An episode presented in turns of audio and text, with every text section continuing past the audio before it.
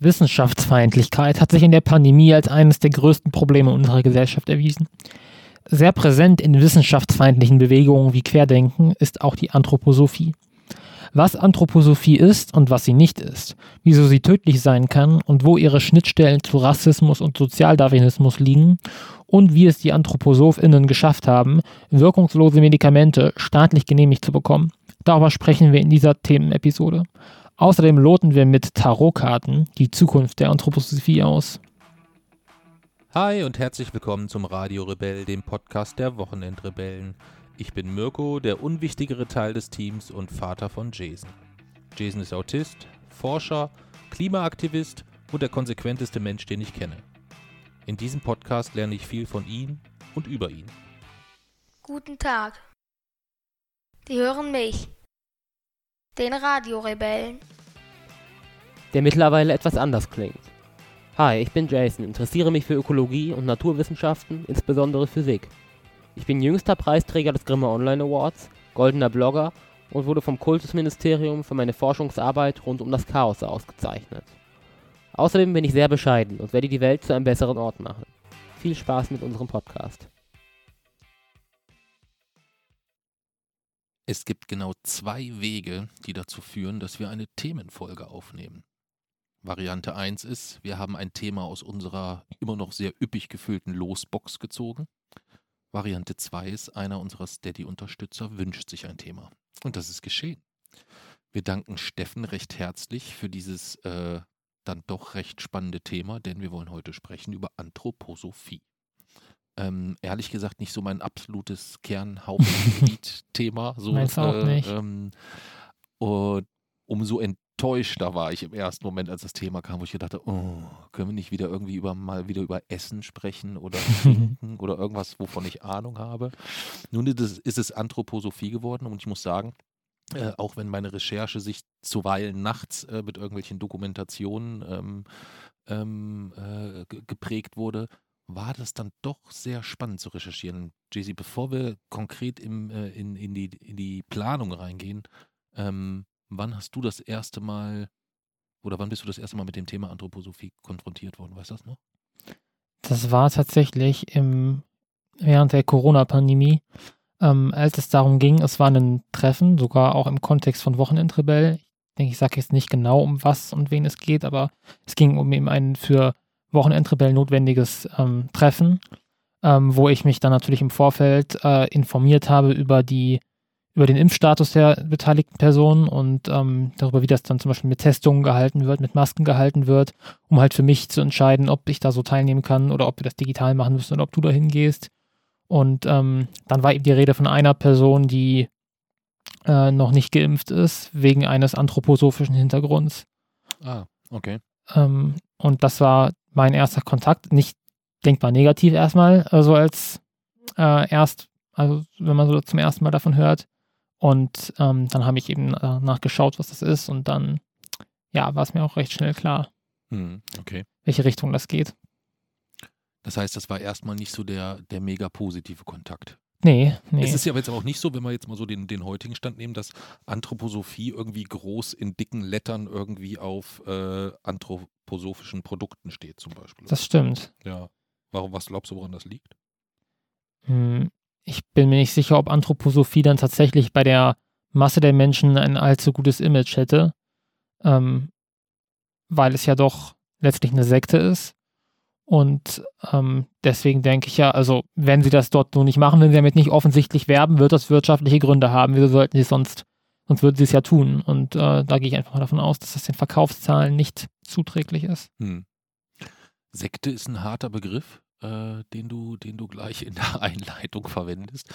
Wenn man sich jetzt erstmal mit Anthroposophie beschäftigt äh, und sich dann vielleicht auch mit, mit, mit, mit Marken, Unternehmen oder Organisationen, die äh, unter diesem äh, unter diesem Begriff zu finden sind, dann sind das ja durchaus mit, mit Veleda oder Alnatura äh, durchaus bekannte Marken in Deutschland, wo jetzt niemand davor stehen würde und sagen würde, ihr seid ein Sektenverein. Schon.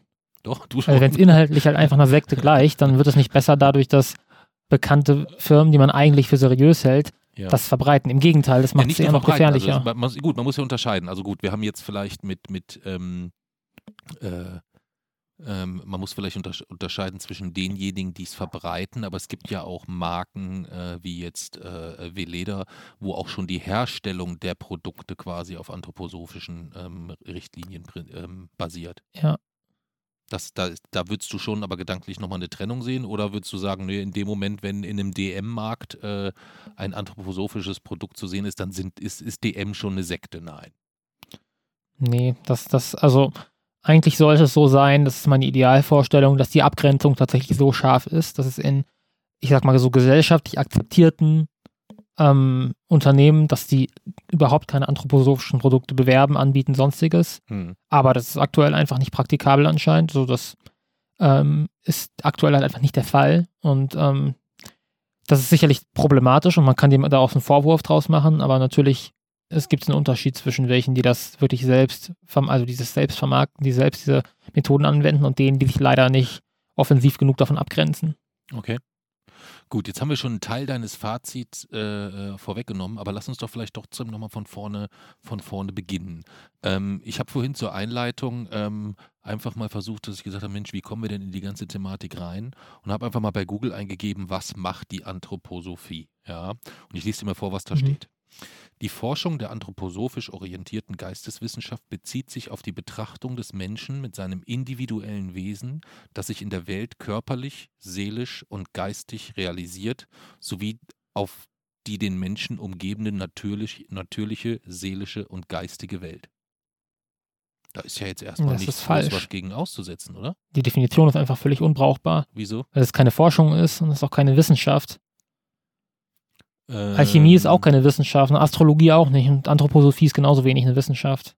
Es, nein, also, also du kannst ja jetzt erstmal jemanden nicht vorwerfen, wenn er, wenn er der Meinung ist, etwas zu erforschen, in einem Segment, wo es vielleicht noch keine Belege für gibt, dann kann er ja trotzdem diesen Bereich erforschen erstmal. Ja, aber was Anthroposophie macht, ist methodisch keine Forschung. Wenn okay. du Forschung machst, dann musst du auch in wissenschaftlichen Methoden. Okay, alles klar. Das heißt, wenn man jetzt erstmal, wenn man das umformulieren würde in die laienhafte Erforschung der anthroposophisch orientierten Geistenwissenschaft bezieht sich auf, dann würdest du dem Rest zustimmen, oder? Es ist auch keine Geisteswissenschaft. Okay. Es ist gar keine Wissenschaft. Okay. Die Erforschung, Nein. Ähm, die laienhafte Erforschung des anthroposophisch orientierten Geistes bezieht sich auf die Betrachtung des Menschen mit seinen individuellen Wesen, bla bla bla und so weiter. Um ehrlich zu sein, verstehe ich den Satz gar nicht mehr. ich weiß nicht, was mir das sagen soll. Okay. Also es, es, letztendlich ähm, sagt es ja erstmal aus, dass, ähm, und das ist ein Punkt, wo wir vielleicht schon unsere Meinungen dann doch ein bisschen auseinandergehen. Wir sollten vielleicht das das aber vorher nochmal erwähnen oder ganz deutlich unmissverständlich klar machen, dass wir uns hier auf einem, schon auf einem sehr schmalen Grad auch immer bewegen und äh, immer und immer wieder auch unsere ganz persönliche Meinung und unser ganz persönliches Empfinden mit hier einbringen. Ähm, denn wenn man jetzt erstmal diesen Punkt nimmt mit äh, die Anthroposophie betrachtet den Menschen, ähm, der sich in der Welt realisiert auf körperlicher, seelischer und geistiger Ebene quasi insgesamt. Kannst du das so mitgehen? Wahrscheinlich nicht, oder? Nein, weil sich auch das einfach nicht tut. Also ähm, die körperliche Ebene ist, denke ich, recht klar. Dass eine geistige und auch eine äh, seelische Ebene existiert, ist nun Frage der Definition. Selbstverständlich ist es so, dass aus der Materie, aus der der Körper besteht, etwas resultiert, was wir aktuell noch nicht vollständig in der Wissenschaft kartieren und beschreiben können. Unser Bewusstsein, meinetwegen kann man es unseren Geist nennen, also unsere Persönlichkeit, mit Sitz im Gehirn. Mhm. Äh, wichtig ist aber erstmal klarzustellen, dass das, ähm, auch wenn nicht genau verstanden ist, wo genau das herkommt, wie es funktioniert, ähm, ist es an die Materie unseres Gehirns gebunden. Und ähm, wir vermuten ja heute in der Wissenschaft, dass wir das Bewusstsein, den Geist als eine Emergenz behandeln müssen. Also etwas, das ähm, sozusagen eine neue Eigenschaft, die ähm, mehr ist als die Summe ihrer Teile und somit auch nicht alleine durch die Teile bestimmt werden kann. Beispiel ähm, die Eigenschaft nass. Ein einziges Wassermolekül ist nicht nass. Und nass, die Eigenschaft entsteht eben erst, wenn man sehr, sehr viele Wassermoleküle zusammen hat. Und nur indem ich mir ein einziges Wassermolekül angucke, kann ich nicht verstehen, was nass ist. Mhm. Ähm, und so ist es funktioniert es mit dem Bewusstsein auch. ah, aber vielleicht war ja Herr Steiner jemand, weil der hatte, war ja auch Hellseher irgendwo so ein bisschen, dass der auf Basis des Anblickens dieses einzelnen Wassermoleküls, was man mit bloßem Auge nicht sehen kann, hat er schon das große Ganze gesehen und wusste eigentlich zu dem Zeitpunkt quasi schon, dass man den Mensch immer in seiner Ganzheit betrachten soll aus Körper, Geist und Seele. Der war ja kein Hellseher, der hatte einfach schon ein sehr großes Selbstbewusstsein. Aber ähm, Woher willst du das denn wissen? Vielleicht war er ja auch wirklich Hellseher. nein. Ist das wissenschaftlich belegt, dass er nicht Hellseher war? Wer sollte dazu, wer verschwendet seine Zeit damit, eine Studie darüber anzufertigen, Aha. ob Rudolf Steiner Also, Hellseher nur, nur, war? dass wir das nochmal festhalten. Rudolf, Ste- ist es nicht wissenschaftlich belegt, dass Rudolf Steiner kein Hellseher war? Doch, ist es. Warum? Durch, ähm, durch induktive logische, logische Schlüsse. Es ist wissenschaftlich erwiesen, dass es keine Hellseherei gibt. Daraus folgt eindeutig, dass Rudolf Steiner kein Hellseher sein kann. Hm. Also dadurch lässt sich das schon äh, zeigen. Jedenfalls, ähm, dass vieles über unsere, ich bevorzuge zu sagen, unsere Persönlichkeit, unser Bewusstsein, wie gesagt, man kann meinetwegen auch sagen, den Geist, äh, dass da vieles noch ungeklärt ist, das kann man ja gar nicht abstreiten. Aber klar ist, dass die, wenn man das erforscht, und dazu gibt es tatsächlich auch Geisteswissenschaften. Rudolf Steiner hat diesen Begriff ja letztlich ähm, also das ist ja eine ganz andere Bedeutung des Begriffes Geisteswissenschaften. Eigentlich ist dieser Begriff ja schon besetzt für wirkliche empirische Wissenschaften. Hm. Ähm, und die, diese Erforschung muss eben genauso wie jede andere Wissenschaft, aber den methodischen Grundlagen folgen. Und ähm, das funktioniert dann eben zum Beispiel ja tatsächlich durch, es gibt ja Wissenschaftler, die sich eben mit unserer, mit unserem Geist letztlich, also mit unserer Psyche, mit unserem Gehirn beschäftigen und sich aktuell überlegen, äh, eben zum Beispiel, wie so etwas wie ein Bewusstsein entstanden, entstehen kann, wie die Verschaltung unserer Neuronen funktioniert, wo die Persönlichkeit tatsächlich genau sitzt und wie sie ähm, entsteht. Und es, man ist ja mittlerweile sogar ähm, auf, dem Gebiet, auf dem Gebiet, dass man künstliche neuronale Netze hat, dass es sogar Überschneidungen in die Physik, in die Quantenphysik gibt mit unserer Neurologie. Ähm, also die Neurologie entwickelt sich zu einer langsam, aber sicher wirklich zu einer Hochpräzisionswissenschaft. Und das ist der Weg, um dann tatsächlich auch ähm, ja, den Menschen vollumfänglich zu verstehen, nicht nur den Körper, sondern auch eben das, was aus der physischen Materie dann entsteht, also äh, letztlich sowas wie ein Bewusstsein.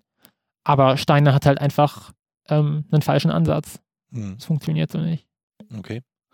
Aber wenn wir jetzt nochmal auf, und das ist vielleicht äh, für, für äh, diejenigen, die uns äh, nicht so häufig hören oder zum ersten Mal hören, ähm, muss man da vielleicht auch immer nochmal ein bisschen sauber trennen, was unsere unterschiedliche Herangehensweise jetzt erstmal an das Thema angeht.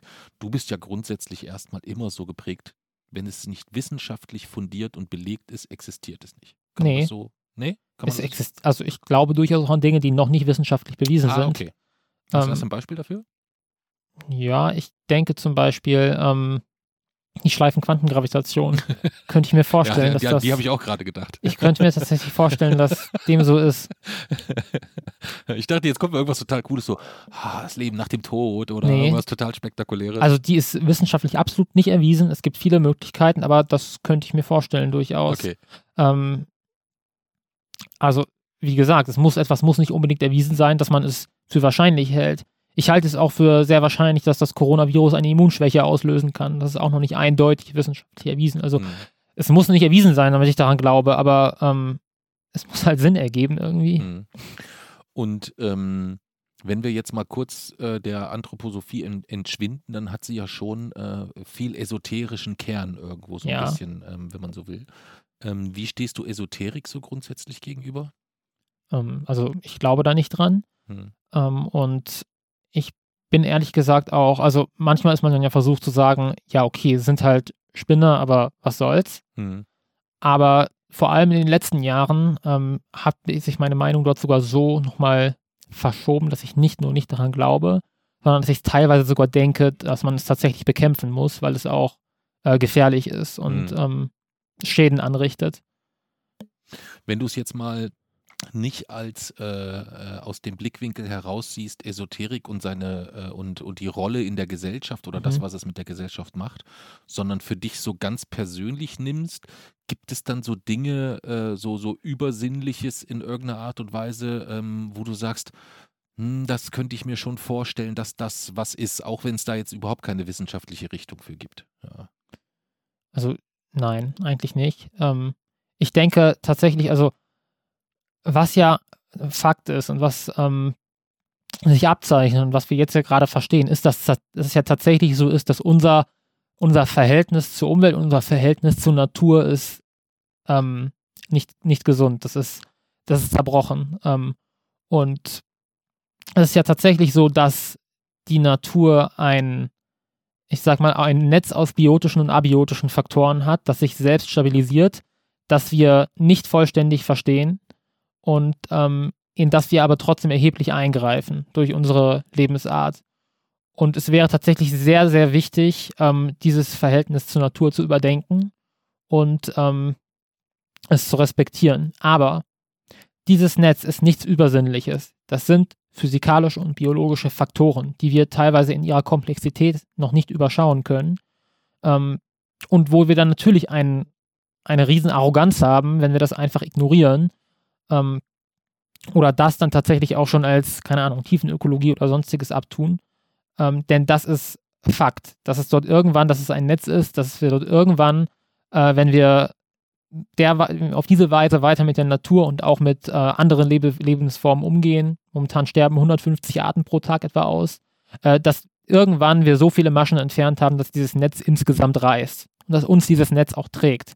Das ist alles Fakt. Und daran glaube ich halt nicht nur, sondern das ist einfach, das ist erwiesen. Mhm. Ähm, und das ist ja vielleicht dieser minimale Überschneidungspunkt, den die EsoterikerInnen zumindest für sich beanspruchen, den sie meiner Meinung nach nicht erfüllen, aber den sie sich für sich beanspruchen, äh, ist ja eben auch, dass wir unser Verhältnis zur Natur äh, überdenken müssen, weil wir uns zu weit davon entfernt haben. Mhm. Ähm, ich Punkt, halte ja. nicht alles, was äh, aus der Natur kommt, wiederum für gut und richtig. Manchmal ist es auch wichtig, dass wir ähm, uns von der Natur dort abgewandt haben und uns weiterentwickelt haben. Aber die zum Grund, Beispiel? naja, eben zum Beispiel, dass äh, wir in der, in der Pharmazie und äh, bei Medikamenten auch auf chemische Wirkstoffe setzen, weil sie unser Leben verlängern, weil sie die Lebensqualität verbessern, weil sie Krankheiten auslöschen können ähm, und weil sie Menschen eine Chance zum Leben geben, die das vor 100 Jahren vielleicht gar nicht gehabt hätten. Deswegen, nicht alles von der Natur ist gut und in der Natur ist es auch normal, dass man an einem Knochenbruch dann auch einfach stirbt, weil man nie wieder laufen kann. Hm. Ähm, unser, unsere Beziehung zur Natur ist aber dennoch definitiv extrem gestört. Da würde ich zustimmen. Okay. Okay, verstehe ich. Das heißt aber, du würdest grundsätzlich der Aussage zustimmen, dass, ähm, dass äh, der Mensch eine Verbindung zum, zum Kosmos und zur geistigen Welt benötigt. Nein. Nicht? Also, Schade. Ne, das hätte jetzt gut gepasst, weil das ist so eine Grundaussage ja, von Steiner, weißt du? Ähm, also eine Verbindung zum Kosmos im Sinne von zum Weltraum. Ich, irgendwie, keine Ahnung, diese ganzen Sätze, die ich, ich habe mir ja auch die Definition angeguckt und geguckt, was er geschrieben hat ich verstehe es auch nicht. Ich weiß nicht, was, mit, was man mir da sagen will. Also eine Verbindung zum Kosmos. Was ist damit jetzt gemeint? Ja, alle Lebewesen haben einen Stoffwechsel. Glaub, Wir brauchen total, eine Verbindung ich, ich zur glaub, Umwelt. ein total gutes Beispiel. Ja, erzähl. Ja, weil es vielleicht auch so ein bisschen, ähm, ein bisschen einordnet, ähm, warum ich vielleicht eher, sagen wir mal zumindest, empfänglich für Themen dieser Art bin. Noch einmal, äh, ich bin kein Anthroposoph oder sonstiges. Ich sehe das sehr, sehr kritisch an ganz, ganz vielen Stellen. Da kommen wir auch später noch zu. Nichtsdestotrotz ähm, ist so dieses Thema Übersinnlichkeit, Esoterik oder all das, was der Mensch nicht erstmal aktuell zu erklären vermag, natürlich unglaublich interessant. Insbesondere dann, wenn man für sich persönlich eigentlich eher unterwegs ist, dass man sagt, ja, da, da, da muss es ja irgendwas geben, was das und das erklärt oder was gegebenenfalls auch äh, Wunderheilungen in Anführungszeichen, auch die dann, selbst wenn die dann keine Wunderheilung sind. Aber ich glaube schon, dass wenn du dich mal zurückerinnerst, so ungefähr zehn Jahre, mhm. da haben wir zusammen jemanden kennengelernt. Aus Hawaii jemanden. Ja. Weißt du noch wer? wer? Ja. Wen denn? Kahu. Kahu. Weißt du noch, wer Kahu ist? Ähm, nicht genau. Ich erinnere mich daran, dass ich ihn mal getroffen habe und ich habe auch was von ihm gelesen, was wir im Keller bei uns haben. Ich weiß aber nicht genau, welche Funktion er irgendwie erfüllt. Mhm, okay. Ähm, ich glaube, wir haben auch irgendwann im Podcast, haben wir glaube ich schon mal kurz über ja. äh, äh, Kahu äh, Naone geschrieben, ähm, ist einer der letzten ähm, hawaiianischen Heiler, Schamanen, auch spirituelle Kräfte, das kannst du in unterschiedlichste Richtungen äh, benennen, die wirklich so noch nach den ur-hawaiianischen Lehren auch ausgebildet wurden. Ja. Ähm, der war 2005 äh, in, äh, in, in München erstmals in, äh, in München zu einer längeren Vortragsreihe ähm, äh, und dort habe ich den zufällig kennengelernt. Und aus diesem Kennenlernen ist ein für mich bis heute immer noch sehr beeindruckender Kontakt entstanden, ähm, weil ich zu jedem Zeitpunkt irgendwie gemerkt habe, dieser Mensch hat für sich etwas, dass ich ihm mehr Vertrauen entgegenbringe als anderen gegebenenfalls. Und je öfter ich mich mit ihm unterhalten habe, desto tiefer wurde das Ganze. Ähm, es ist ein sehr loser Kontakt. Äh, wir haben uns also nicht regelmäßig gesehen, sondern eigentlich immer nur so einmal im Jahr danach, über einen Zeitraum von, ich würde sagen, ungefähr fünf, sechs Jahren. Äh, jetzt gibt es seit vielen Jahren gar keinen Kontakt mehr, aber ich glaube, er müsste jetzt auch 80 Jahre alt sein, wenn er noch lebt. Ich weiß es gar nicht, müsste man mal, müsste man mal recherchieren. Und ähm, äh, gibt unterschiedliche äh, andere Gründe, warum sich, warum da einfach sich kein, kein weiterer Kontakt ergeben hat. Aber du warst ja auch mal mit auf einer Zeremonie. Kannst du dich daran auch noch erinnern? Ja. Weißt du noch, was das für eine Zeremonie war? Aber richtig. Es war eine AWA-Zeremonie, genau. Was, was ist da passiert? Kannst du das noch beschreiben aus deinem Blickwinkel, mhm. wenn du dich noch so erinnerst, so ein bisschen grob wie früher? Wir saßen in einer, in, einer, in Österreich in so einer Halle mhm. und äh, saßen alle im Kreis. Mhm. Und ähm, sich kamen so Männer rein, die auch Fackeln hatten und die mhm. sehr laut gerufen haben, das weiß ich noch. Mhm. Und dann wurde ein Getränk, so ein milchiges, weißes Getränk, wurde in einer Kokosnussschale herumgereicht. Mhm. Und ich hatte richtig, richtig Durst, aber alle haben aus derselben Kokosnuss getrunken. Deswegen habe ich nichts getrunken, das weiß ich noch. Ich hatte so Durst. Ich erinnere mich noch richtig gut daran, obwohl es so lange her ist. Und dann hatte ich diese Kokosnussschale in der Hand, aber ich konnte nicht davon trinken, weil alle schon aus derselben getrunken haben. Ja, und während sie getrunken haben, haben sie halt immer irgendwas dazu gesagt und haben sie dann weitergereicht. Mhm, genau. Und das klingt ja jetzt erstmal wie eine der absoluten Top-Schwurbeleien, die man sich nur so vorstellen kann. Wenn man das jetzt im ersten Mal Moment äh, hörst, okay, da gab es Männer mit Fackeln, die laut gesungen und geschrien haben. Im Anschluss wurde eine undefinierbare Flüssigkeit getrunken, die dann, so viel darf man vielleicht schon mal so verraten, auch den Mundbereich ein wenig betäubt hat. äh, und ähm, dann gab es eine, äh, durchlief man eine Zeremonie insgesamt. Das klingt ja jetzt erstmal für den äh, durchschnittlichen Mitteleuropäer wahrscheinlich so ein bisschen nach, nach Sekte. Würdest du sagen, das war, das hatte einen äh, sektenähnlichen Eindruck oder äh, auf dich gemacht, so im Rückblick? Ich meine, damals hast du das natürlich noch nicht so beobachtet. Mm, sektenähnlich würde ich nicht sagen, nein.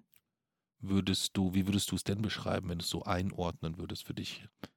Ähm, ist das etwas, wo du sagen würdest, da gibt es einen, einen, einen, also einen kulturellen Ursprung äh, in der hawaiianischen, im hawaiianischen Leben, wo du sagst, ja, das gehört so dazu und das ist dann auch vollkommen in Ordnung, dass man dort diesen Ritualen so nachgeht, so wie wir vielleicht in Deutschland äh, oder in äh, so wie Christen vielleicht beten oder oder äh, in der Art und Weise unterschiedlichste Dinge umzusetzen. Ich kenne den Hintergrund nicht genau, deswegen kann ich das nicht ganz beantworten. Hm. Ähm, ich weiß nur, grundsätzlich ähm, halte ich erstmal alles für okay, was keinen Schaden anrichtet.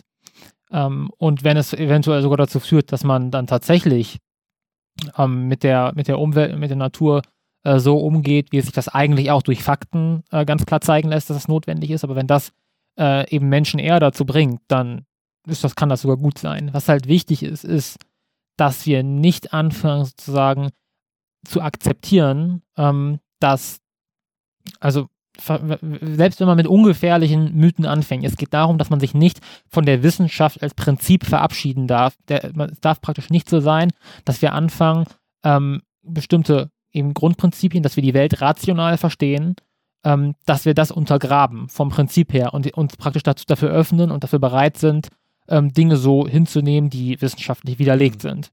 Okay. Ähm, weil dann ist das ein Einstieg in gefährlichere Ideen. Okay, verstehe, verstehe.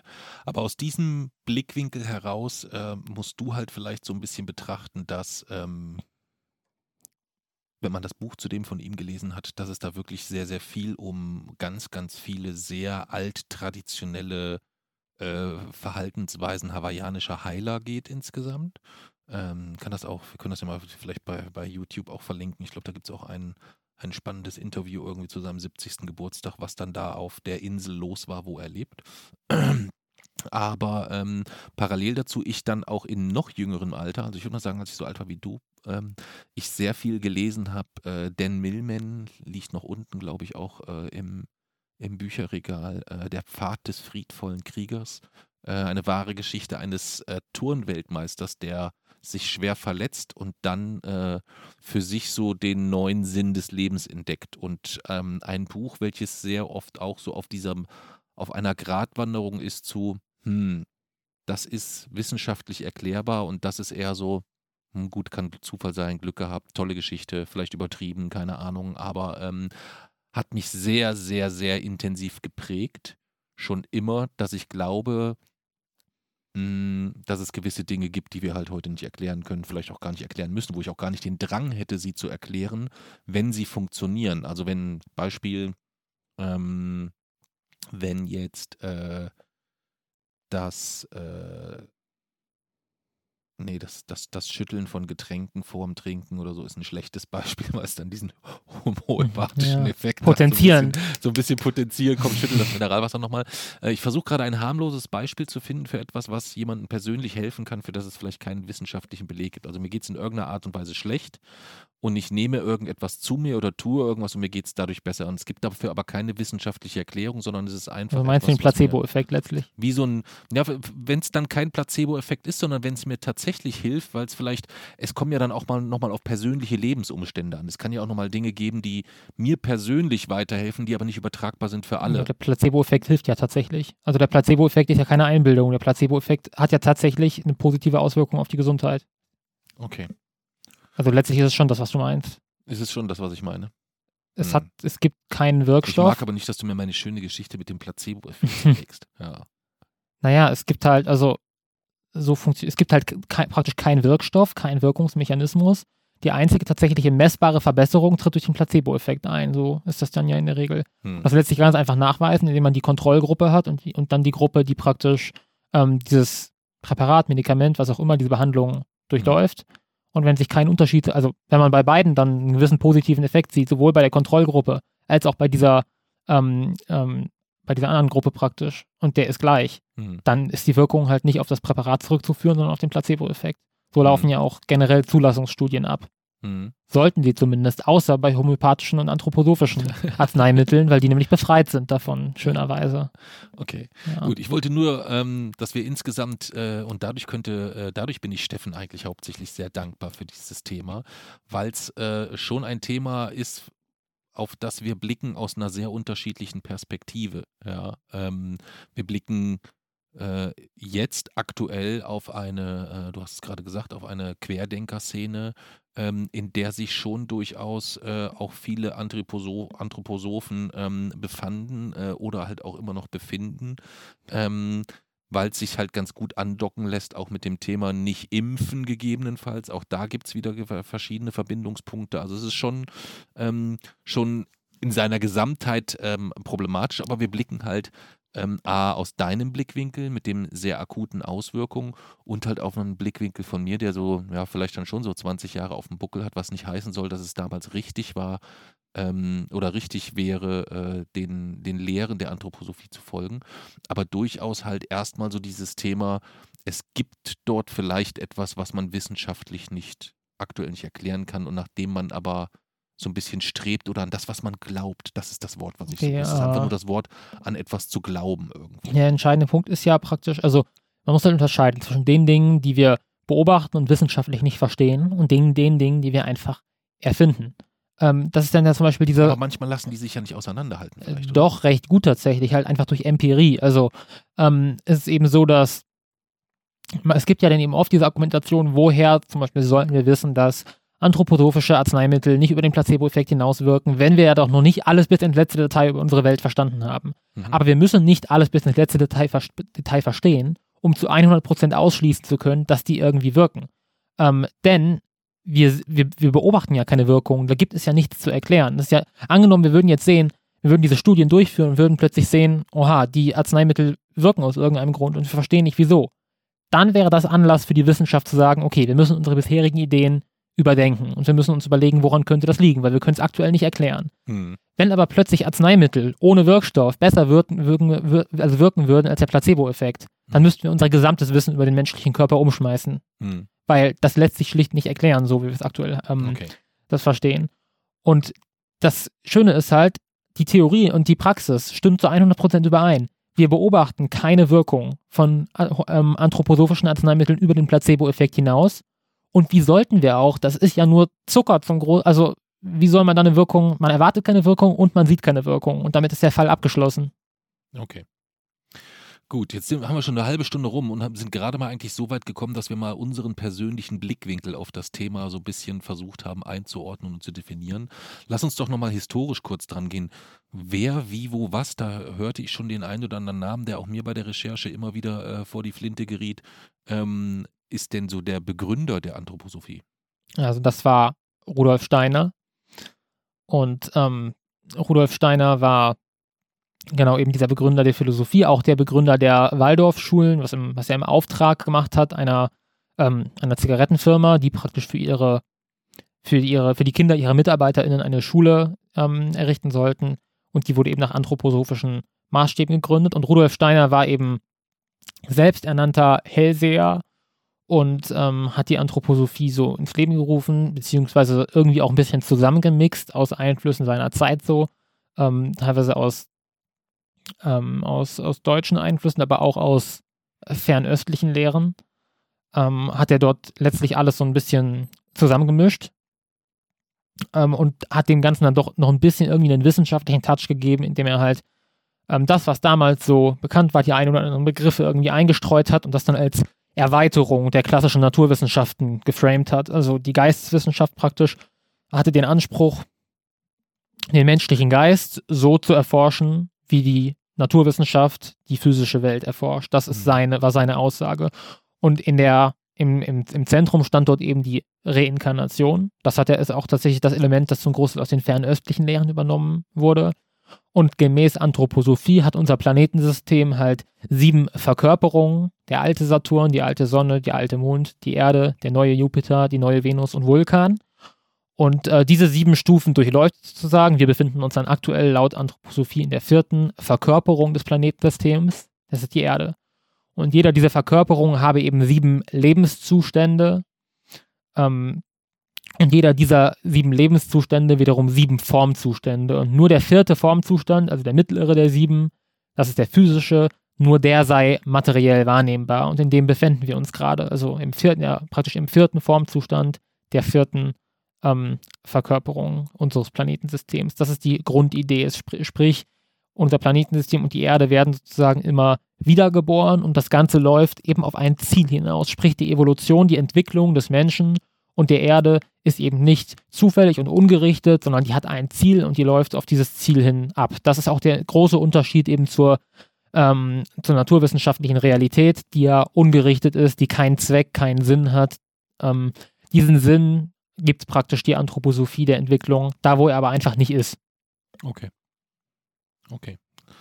Ähm, kann man es vielleicht so sehen, dass wenn man Steiners Werke im historischen Kontext betrachtet, dass man sagen kann, ja, okay, äh, ist halt auch einfach andere Zeiten gewesen, weniger Wissen, weniger äh, Technologie, weniger Wissensteilung möglich.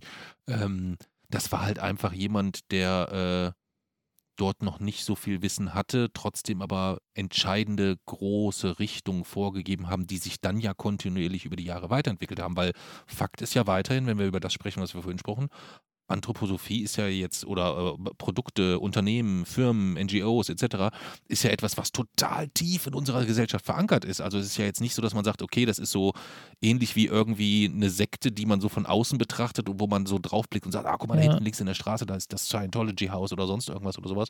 Sondern es ist ja eher etwas, was voll vernetzt und verankert an ganz vielen Zwischenpunkten in unserer Aber Gesellschaft steckt. Ich, ich frage mich halt schon, was das über unsere Zeit aussagt. Also wie man, wenn man jetzt wenn man jetzt aus 100 Jahren in der Zukunft, wahrscheinlich stelle ich mir das gerade viel zu schön vor und in 100 Jahren in der Zukunft sieht das ganz anders aus, aber wenn man mal dieses, äh, dieses, dieses die ideale Bild, an dem wir in 100 Jahren sind wir alle total aufgeklärt und blicken jetzt auf die heutige Zeit zurück, wie denken wir über eine Zeit, in der wir, in der eine Idee wirklich in der Gesellschaft sehr anschlussfähig war, die von Reinkarnation unseres Planetensystems gesprochen hat, äh, das ist ja glaube, schon problematisch. Das, ich glaube, also das ist eine total spannende Frage. Wollen wir die mal auf den Schluss verschieben, die Zukunft der Anthroposophie, dass das wir sagen, machen. das, das machen wir am Schluss, dass Jedenfalls wir mal eine Prognose aus. Die Frage, ähm, ob das der damaligen Zeit geschuldet ist, also nicht, also eindeutig nicht nur die Dinge, die, damals, die Steiner damals erzählt hat, waren schon zu diesem Zeitpunkt wissenschaftlich widerlegt. Also das war zu dem Zeitpunkt konnte man schon wissen, dass das nicht stimmt, dass, dass nichts davon stimmt. Ähm, was tatsächlich ein Stück weit der damaligen Zeit geschuldet ist, ist zum Beispiel der, ähm, der Aspekt, dass Steiner auch von sogenannten Wurzelrassen gesprochen hat. Ähm, eben auch sieben Stück. Es gibt eigentlich immer sieben von allen in der Anthroposophie und ähm, diese Wurzelrassen ordnet er halt tatsächlich Zeitaltern zu. Und ähm, da ist eben auch die Rede von den Ariern als eine der, dieser Wurzelrassen, ähm, die von den Atlantiern abstammen würden. Und dann wiederum sieht er dort verschiedene Unter, äh, also er nennt es Unterrassen. Und seine Hypothese war eben, also nein, nicht seine Hypothese, seine Aussage war nun, dass eben die, die arische, also die Arier praktisch von der am höchsten entwickelten Unterrasse der Atlantier abstammen würden und deswegen hätten sie die höchste Wertigkeit. Mhm. Das muss man ja auch schon betrachten, dass das. Also, dass Steiner ein Rassist war, darüber brauchen wir nicht sprechen, ja. denke ich. Ich denke, das kann man, un, äh, das kann man auch ungestraft sagen. Wobei spannend ist, dass im Zuge der, äh, ich hatte mir dann, ich meine, er ist ja auch großer Publizist, ne, erstmal ja. so. Und ich hatte mir dann so verschiedene Werke mal so in der, in der, in der Zusammenfassung. Äh, da sind keine indizierten Werke dabei, ne? Also zumindest oder, oder äh, zumindest von den Bekannten. Also wenn du jetzt ähm, äh, zum Beispiel, was ist denn eins von dieses, dieses ganz bekannte, die Geheimwissenschaft im Umriss, hm. ja, was ja erstmal als Buch natürlich auch schon fantastisch klingt, die ja. Geheimwissenschaft. Ne? Also, Titel für Wochenende 2. Äh, passt natürlich, das kannst du ja eins zu eins bei den Querdenkern als Plakat hochhalten, ja. mehr oder weniger. Geheimwissenschaft, äh, das und das und dann äh, bist du da schon ganz, ganz vorne dabei. Ähm, aber äh, die äh, Bundesberufsstelle für jugendgefährdete Medien stellte in einer Entscheidung vom 6. September 2007 fest, dass Steiners Werke teilweise als zum Rassenhass anreizend bzw. als rassendiskriminierend anzusehen seien. Eine Indizierung wurde aber nicht vorgenommen, weil der Verlag zusicherte, die betreffenden Titel in Zukunft mit einer Kommentierung zu versehen. Ja. Ja, das ist äh, zitiert aus Wikipedia. Ja. Also ähm, in der damaligen Zeit war ja tatsächlich dieser, die, äh, von erstmal von der Existenz von menschlichen Rassen auszugehen, war tatsächlich noch mehr oder weniger Mainstream. Also ähm, das ist nicht unbedingt vergleichbar mit heute. Aber was man natürlich trotzdem betrachten muss, ist, dass während die Wissenschaft die Rassentheorie ad acta gelegt hat, weil sie nicht zutrifft, weil es keine menschlichen Rassen gibt, weil es keine Gruppen innerhalb der Menschheit gibt, die irgendwie genetisch homogener sind als andere. So, ähm, die gibt es einfach nicht. Und während die Wissenschaft das erkannt hat und sich dann ähm, eben diese Theorie widerlegt wurde, ähm, hat die Anthroposophie das eben nicht. Und sie geht ja Klar, es gibt dann sowas wie Anthroposophie gegen Rassismus, was schön ist, aber die Anthroposophie an sich erstmal nicht weniger unsinnig macht. Ähm, aber die Anthroposophie hat sich ja in dem Sinne nicht weiterentwickelt, was Sekten allgemein nicht tun, weil das ist einmal festgeschrieben und das tastet man dann ja nicht an. Das ist auch noch ein riesiger Unterschied zur Wissenschaft, die immer bereit ist, sich selbst auch zu korrigieren. Und das führt zum Beispiel dazu, dass 1996 eine niederländische anthroposophische Schule das Fach Rassenkunde in den Stundenplan aufgenommen hat. Okay. Ähm, und das ist dann halt wie gesagt, dass im 19. Jahrhundert jemand von äh, Wurzelrassen gesprochen hat, ist so, wie er das gemacht hat, war es auch damals schon widerlegt, wie gesagt, dass in irgendeiner Form die Arier von den höchsten entwickelten Atlantiern abstammen würden. Das ist, war damals schon durchschaubarer Unsinn. Ähm, aber dass das ja heute so übernommen wird und dass heute eine Ideologie wo die Wurzelrassen ja einfach ein Bestandteil der anthroposophischen Lehre sind. Die gehören einfach, die gehören da rein, in dieses System. Die sind wirklich verbunden, ja, auch mit diesen Zeitaltern, die Rudolf Steiner dort postuliert hat. Das heißt, die Anthroposophie ist ja nicht nur, das nicht Zufall, dass dort einige Anthroposophinnen Rassistinnen sind, sondern das ist ein Teil der anthroposophischen Lehre. Und dass die ja eins zu eins letztlich übernommen wird, weil sie sich nicht anpasst, weil sie sich nicht ähm, selbst überholt, das ist halt schon ein Problem, vor allem wenn sie so anschlussfähig ist und wenn Schulen nach anthroposophischer Lehre in Deutschland gegründet werden dürfen. Mhm, okay. Dann lass uns da aber, was Steiner angeht, dahingehend den Cut machen, dass wir ihm eventuell zugestehen, äh, ja, er war ein Rassist, aber er wusste es damals vielleicht nicht besser oder was auch immer und konzentrieren uns wirklich jetzt mehr so auf die Grundlagen der Anthroposophie, vielleicht ja. aber auch heute. Kannst du die mal so grob, äh, äh lassen die sich irgendwie so ein bisschen gliedern oder umreißen? Ja, also es gibt eben, wie gesagt, einmal diesen, dieses Weltbild dieser sieben Verkörperungen unseres Planetensystems, das immer wieder geboren wird. Ähm, und ähm, was heißt das in der Praxis? Das heißt in der ganz, ganz praktisch. Wie kann ich mir das vorstellen? Also nach seiner Vorstellung ist es so, dass ähm, das Sonnensystem, das wir aktuell haben, mhm. ist bereits die vierte Verkörperung unseres Planetensystems. Und es wird sozusagen Ah, immer wieder cool. geboren. Das heißt, Klimakrise und Co. ist eigentlich alles scheißegal, weil wenn uns der Bums um die Ohren fliegt, dann werden wir komplett alle in derselben Planetenkonstellation oder, oder anders dann. Also es gibt Ähm. eine Erde mit anderen Planeten drumherum so oder, oder wie kann ich mir das vorstellen? Na, die Planeten verwandeln sich halt einfach. Ach so. Also, wir, wie gesagt, wir, aktuell wäre das die vierte Verkörperung. Und vor uns, also vor der Erde kam der alte Mond und nach der Erde kommt der neue Jupiter. Der So neue ist die- Jupiter. Das heißt, da würden wir dann leben. Also Na, nicht mehr wir, sondern Das hat aber nichts mit dem tatsächlichen Jupiter zu tun, sondern das betrifft praktisch das, also es ergibt keinen Sinn, aber es betrifft das gesamte Planetensystem. Ja, Jizzy muss mir das schon genauer erklären. ja, Wo ist denn dieser neue Jupiter jetzt? an der Stelle, wo unser aktuelles Planetensystem jetzt ist. Wo der Jupiter ist oder wo die Nein, Erde ist? wo die Erde ist. Wo die Erde ist. Und das heißt, das wird dann nur umbenannt oder was? Nein. Es ergibt keinen Sinn, habe ich doch gesagt, aber das ist die, eben, das hat er so also, Dass du gesagt. mir jetzt hier noch nicht mal hier die Grundlagen erklären, von so einer Geisteswissenschaft erklären kannst, das, Das hat- schockiert mich jetzt so ein Das bisschen. hat er so gesagt. Ja, aber du bist ja sonst esoterisch doch auch sonst fit unterwegs. Das so. stimmt überhaupt nicht. Ich habe nur hier Tarotkarten mitgebracht. Tarotkarten liegen Aber- auf dem Tisch. Ja. Wolltest du die nachher noch legen? Nee? Warum liegen die denn hier? Ist das Zufall, oder? was? ja. Warum liegen Tarotkarten in deinem Zimmer, Jay-Z? Das, die wurden mir geschenkt. Dir wurden Tarotkarten Ja. geschenkt? Okay. Weil jemand dachte, dass dich das interessieren könnte. Nein, weil mich jemand ärgern wollte. Okay. Gut, lassen wir die Tarotkarten äh, Karten außen vor. Ähm, das heißt, ähm, Ja, gibt es denn weitere, äh, ähm, also wenn man so, gibt es denn weitere Grundlagen so der, der gesamten Anthroposophie, die be beleuchtenswert wären? Man teilt eben auch den Menschen praktisch auf in verschiedene Wesensglieder, also in den physischen Leib, in den Ätherleib, in den Astralleib und in das Ich. Und diese werden wieder in siebes Jahre, sieben Jahresschritten werden die praktisch entwickelt. Also man kommt zur Welt mit einem physischen Leib und entwickelt dann erst später den Ätherleib. Und diese praktisch Wesensglieder sind wieder verbunden mit den Verkörperungen des Planetensystems. Also Aber stopp, alle sieben Jahre passiert das und es sind vier. Ja. Das heißt, erst wenn man 28 ist, ist man nach dem anthroposophischen Konzept eigentlich dann so vollständig ausgebildeter Mensch mit allen Ebenen und so. soweit ich weiß, ist das, also dass ich praktisch diese letzte Stufe ist, glaube ich, ein bisschen flexibler praktisch. Also das ist nicht immer Das genau heißt, du bist eigentlich noch gar nicht vollständig so.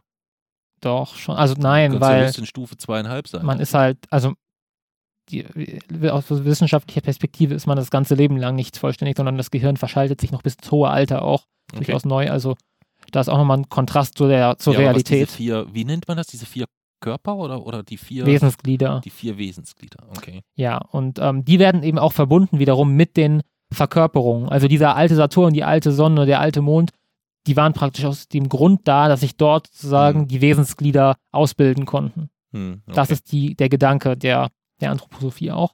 Und ich, also ich gebe das jetzt so wieder. Ich hoffe einfach, dass das so für sich spricht, dass wenn ich das einfach so sage, dass, dass, dass es eigentlich so, dass ich das so stehen lassen kann, weil das widerlegt sich irgendwie selbst. Also ich glaube nicht, dass ich das noch kommentieren muss, dass das nicht stimmt so. Also ich gebe das jetzt einfach wieder. Mhm. Ähm, und dann gibt es eben auch, im, auch vom Menschenbild her, gibt es eben zum einen diese Wesensglieder, dann gibt es das Karma als einen ganz zentralen Bestandteil. Welches ja auch in der Gesellschaft total verankert ist. Also wie häufig, also da gibt es ja, glaube ich, total viele Menschen, die glauben, dass es sowas wie Karma auch gibt. Irgendwie. Das ist erschreckend verbreitet tatsächlich. Ja. Also da sind die Menschen sehr empfänglich. Ich glaube da ehrlich gesagt auch so ein bisschen dran. Also ich glaube zumindest, dass wenn ein, wenn, wenn, wenn man sein Leben lang viel Schlechtes tut, dass einem das einfach fürchterlich auf die Füße fällt irgendwann. Ja, aber das ist Kausalität, nicht Karma. Also Ja, okay. Karma funktioniert ja, also Karma im Sinne der Anthroposophie ist ja auch immer praktisch auf ein späteres Leben bezogen irgendwie. Hm. Ähm, und das ist, insofern kann das ebenfalls sehr gefährlich werden, weil das dann tatsächlich auch das anthroposophische Menschenbild gewissermaßen bestimmt. Und es dann eben zum Beispiel heißt, dass Krankheiten ähm, eben eine, auch ein, ein Effekt des Karmas seien. Und Hm. das ist natürlich sehr, ein sehr, sehr problematisches Menschenbild, da es Menschen ja letztlich die Schuld für ihre Krankheiten zuschreibt, Krankheiten als eine Schwäche, als eine Bestrafung seht. okay. Und das ist natürlich ein großes Problem, auch was Stigmatisierung angeht und Umgang mit Erkrankungen. Hm. Ähm, also da ist es auch einfach wieder sehr gefährlich und es ist ein wesentlicher, eine wesentliche Grundlage für die Impfskepsis, die, also eigentlich die Impf Impffeindlichkeit, die es äh, in der Anthroposophie gibt, ähm, weil eben nach anthroposophischer Lehre die Impfung ja praktisch ähm, diese karmische Botschaft ähm, sozusagen verhindert und man kommt dort praktisch, man schlingelt sich um eine Krankheit herum durch die Impfung, man injiziert das Gift der Zivilisation in Anführungszeichen und ähm, diese Krankheiten haben eben nach anthroposophischer, Sicht einen Sinn und auch eine Botschaft. Und wenn wir uns praktisch impfen lassen und dann nicht erkranken oder eben nur leicht erkranken, ähm, dann kommen wir praktisch darum hinweg und das gilt dann als tatsächlich auch schädlich. Also Krankheiten werden befürwortet praktisch, weil sie eben als Wiedergutmachung da sind für die Sünden im vergangenen Leben und man darf sich nicht davor drücken. Nachdem, das ist so das Motto. Und es muss, wär, sei auch tatsächlich hilfreich, weil nur durch Fieber zum Beispiel könnten sich Kinder tatsächlich in ihrem neuen Körper hm. vollständig reinkarnieren, also sich dort einrichten. Mhm. Und das ist besonders gefährlich mit Blick zum Beispiel auf die Masern, ähm, wir haben ja zum Glück eine Masernimpfpflicht mittlerweile, aber vor allem an anthroposophischen Schulen gab es eben immer wieder Probleme damit, auch die durchzusetzen. Hm. Ähm, es kommt dort immer wieder zu Masernausbrüchen. Ähm, also sechs von neun großen Masernausbrüchen an Schulen und Kindergärten zwischen 2005 und 2009 äh, trafen ähm, Waldorf- oder Montessori-Einrichtungen. Hm. Und 2010 gab es zum Beispiel einen Masernausbruch an einer Waldorfschule in Essen und es waren 41 Prozent der SchülerInnen ungeimpft gegen Masern. Hm. Ähm, normalerweise liegt die Impfquote über 95 Prozent. Und da sieht man schon, dass das deutlich, also dass die anthroposophischen Kreise deutlich, deutlich anfälliger für solche Impffeindlichkeit ist. Ähm, genau, und dann geht es eben noch damit weiter, dass ähm, die Pandemie zum Beispiel auch als eine Art, also die wird anthroposophisch präsentiert, äh, also interpretiert als eine Folge der Planetenstellung. Ähm, also da ist dann auch wieder viel Astrologie dabei. Bist du ja auch großer Fan von, oder? Nein, Du hast vorhin noch gesagt, äh, Papsi, wir müssen jetzt podcasten, die Sternenkonstellation. Das stimmt optimal. überhaupt nicht. Doch, das war kurz bevor du die Karten gelegt hast, wer heute anfängt. Nein, ich habe noch keine Karten. Die Karten liegen hier alle noch auf einem Stapel, ja. Ich habe noch keine Karte gezogen. Äh, und das werde ich auch nicht. Ähm, jedenfalls, genau, das gab, ist das Problem der, der Waldorfschulen mit Masern. Ähm, was muss man nicht sagen, Masern für Kinder eine hochgefährliche Erkrankung, die auch oft zu Folgeschäden führen kann, die zu Hirnschäden führen kann und die Impfung, die das eigentlich zu 100 Prozent die Ansteckung verhindert. Ähm, und dass natürlich äh, Kinder in irgendeiner Form das Fieber oder diese Erkrankungen durchmachen müssten, das ist einfach, ähm, das ist Unsinn, das stimmt nicht medizinisch. Und äh, das hat sich dann ja auch fortgesetzt während der Corona-Epidemie, äh, Pandemie. Ähm, das ist diese, diese sogenannte Immunschuld, ja, immer, wieder, äh, immer wieder sehr, sehr gefährlich. Man liest das auch jetzt ganz akut äh, im Kontext Corona. Ähm, Habe ich das jetzt letzte Woche erst irgendwo, dass es jetzt, was ist denn das gewesen, was jetzt gerade so, äh, so wieder rumgeht, mehr oder weniger? Das ist nicht äh, RSV, Scharlach, äh, Influenza, Scharlach, alles. Im Kontext Scharlach habe ich das gelesen. Äh, und da wurde das so dar dargestellt, dass das so eine, so eine, so eine Immun Immunschuld ist, die man sich jetzt so nach der langen Zeit der Corona-Pandemie gottsherrlich endlich holen ja. darf, damit man da auch äh, unglaublich. Ja, also unglaublich. Also, ja. Dass, dass man wirklich praktisch dort Krankheiten einfach ähm, befürwortet und als was, als was Positives ansieht. Und die, die daran sterben, mhm. und da ist dann natürlich auch einfach ein großer Sozialdarwinismus dabei, dann war es so vorgesehen. Dann hat man praktisch dieses Leben ja auch mehr oder weniger nicht verdient. Und dass die Schwächsten dann daran sterben, das ist dann mehr oder weniger normal, auch mhm. bei Kindern. Und da steckt eben der sozialdarwinistische Aspekt zum Beispiel drin. Und während der Corona-Pandemie war es eben auch so unterdurchschnittliche Impfquoten an Waldorfschulen und riesiges Problem mit ähm, gefälschten Maskenattesten. Also zum Beispiel nach einem Ausbruch in Freiburg an der Waldorfschule 55 Maskenatteste und fast alle ungültig. Hm. Ähm, laut bayerischem Kultusministerium siebenmal mehr Maskenatteste als an staatlichen Schulen. Okay. Und dass man das so einfach grassieren lässt dort, das ist halt schon ein riesiges Problem. Okay. Was hast du gegen biodynamische Landwirtschaft? Das funktioniert nicht. Ist ja Wieso? Funktioniert doch. Ja, ist dasselbe Prinzip wie Homöopathie. Also ähm, letztlich ja äh, Stoffe so stark verdünnen, dass sie äh, eigentlich nicht mehr nachweisbar sind, dass dort kein Wirkstoff mehr vorliegt und es dann ähm, ja dort verteilen. Das kann man machen. Das schadet nicht, aber es hilft auch halt auch nicht. Und der mhm. Gedanke, dass man sich praktisch, da ist dann wieder das Prinzip, wenn man, erst, wenn man erstmal bereit ist zu akzeptieren, dass äh, irgendwelche hochverdünnten Substanzen, wo kein Wirkstoff ist, plötzlich wirken, dann verabschiedet man sich von der Wissenschaft als Grundprinzip und das ist dann Einstieg in weitere äh, wissenschaftsfeindliche Mythen. Das hm. ist mein Problem damit. Okay. Und ähm, ich weiß, also ich, ich, ich, stimme dir im Großen und Ganzen zu. Ähm, was ich aber total spannend in dem Kontext finde, ähm, ich bin ja jetzt auch der, ich bin ja der ganz große Gärtner, das weißt du ja. Ja. Äh, Ich habe letztes Jahr das erste Mal in meinem Leben Pflanzen gepflanzt, ähm, nachdem äh, meine Mama oder dein Öhmchen äh, gestorben ist und habe mich da mit dem Thema äh, Pflanzen insgesamt dann schon auch durchaus mal ein Stündchen intensiver beschäftigt. Und jetzt ist es zum Beispiel so, dass, dass man Pflanzen, um ihnen ein kräftiges Wachstum äh, zu geben, dass man dort unter anderem Hornmehl einsetzt. Also quasi äh, von, von äh, Tieren, von Mhm. den Hufen, von den, äh, das, was bei uns die Fingernägel sind Ja. oder was auch immer. Ähm, und das auch nachweisbar hilft, weil es äh, der, der, ich glaube, der verschiedene Bestandteile Ja. ähm, dieses, dieses, dieses Horns quasi dann nach und nach in den Boden abgegeben werden und diesen Boden dementsprechend stärken und fruchtbarer machen insgesamt. Das ist also nachgewiesen. So, wenn man jetzt biodynamische Landwirtschaft nimmt, dann heißt es dort, die biodynamische Landwirtschaft ist ein landwirtschaftlicher Ansatz, der auf den Prinzipien der Anthroposophie basiert. Dabei geht es darum, die Landwirtschaft als Teil des kosmischen Ganzen zu verstehen und sie in Einklang mit den natürlichen Rhythmen des Kosmos zu bringen. Die biodynamische Landwirtschaft betont die Bedeutung von Bodenfruchtbarkeit, Artenvielfalt und Nachhaltigkeit und verwendet auch spezielle Präparate und Methoden, um den Boden und die Pflanzen zu stärken.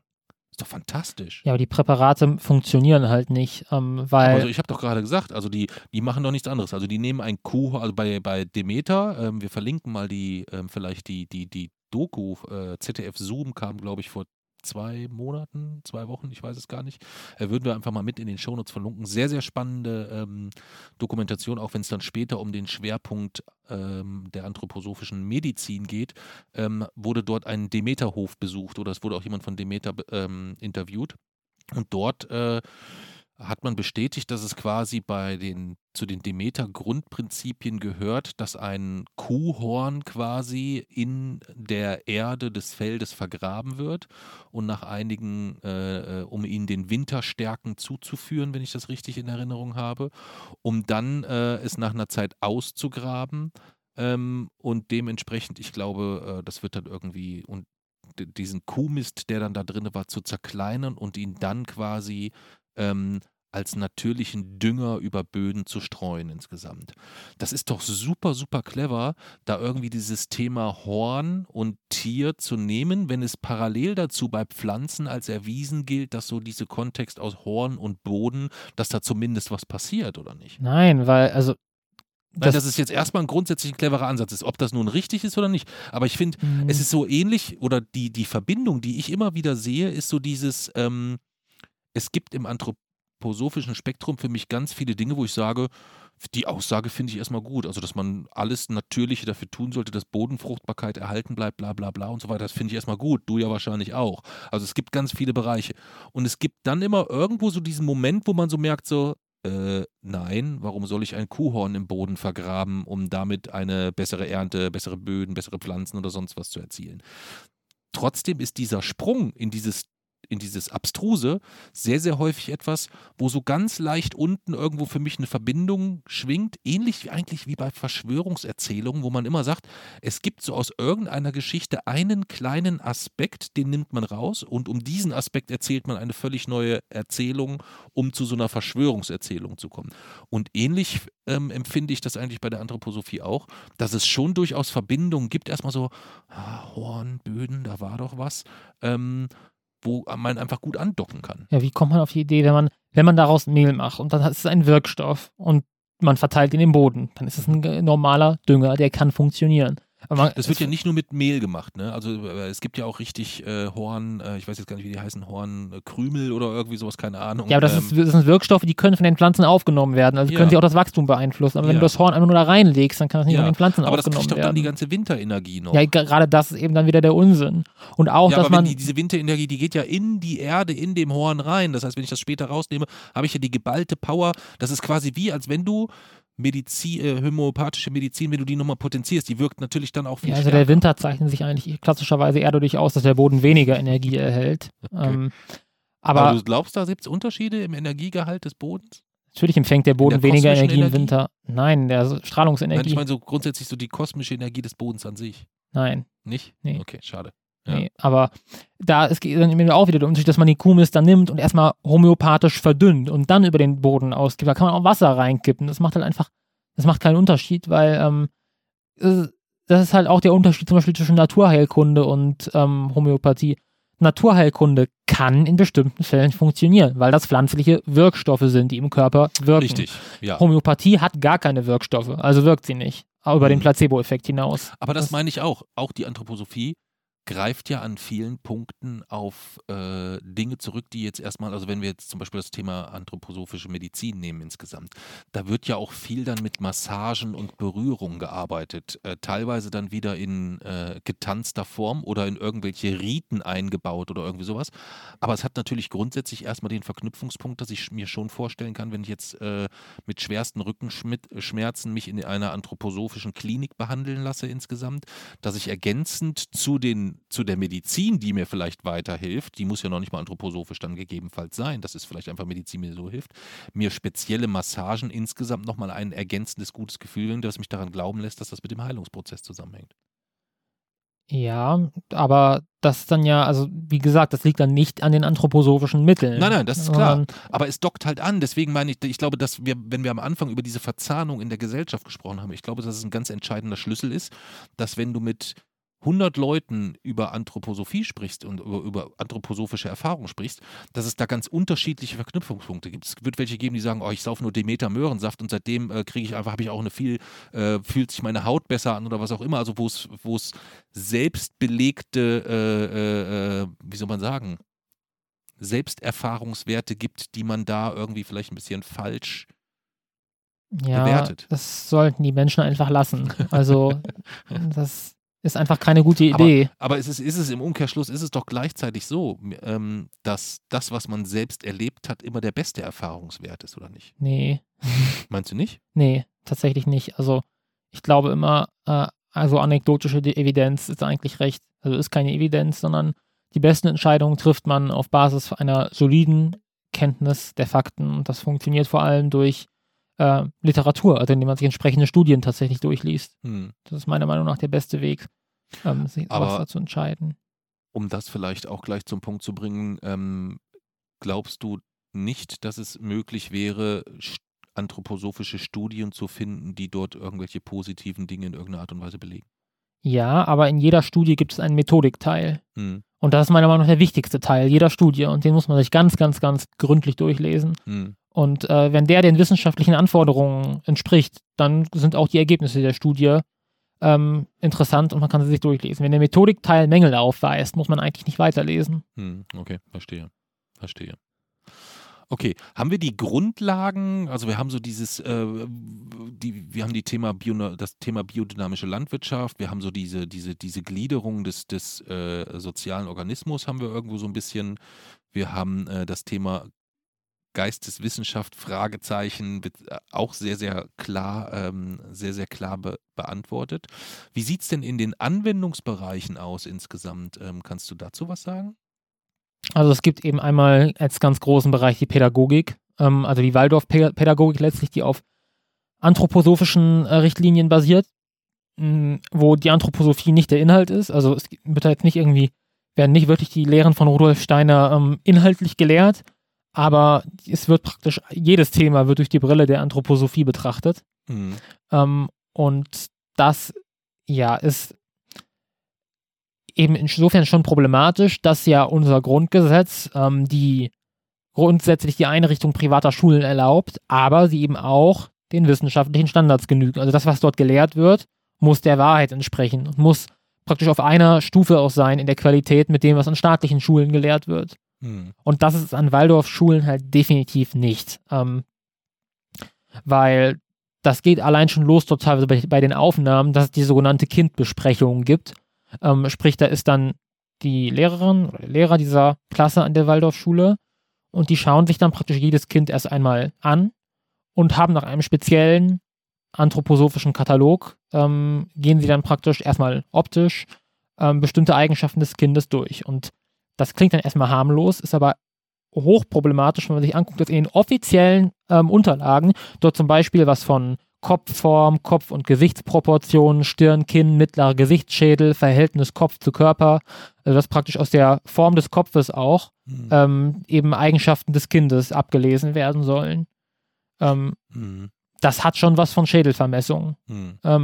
Und das ist sogenannte Phrenologie, also eine Pseudowissenschaft, die im 18. Jahrhundert entwickelt wurde, ähm, wo die Neurologie sich gerade erst entwickelt hat. Man hat gerade erst so verstanden, das Gehirn ist irgendwie der Sitz der Persönlichkeit. Wenn ich mich am Gehirn hier verletze, kann ich plötzlich nicht mehr sehen. Also irgendwie muss das im Gehirn liegen. Ähm, und man hat auch irgendwie verstanden, bestimmte Hirnregionen haben bestimmte Funktionen. Ähm, aber man hat eben in der Phrenologie praktisch gesagt, jedes, also praktisch jeder einzelnen Hirnregion lässt sich eine Funktion zuordnen.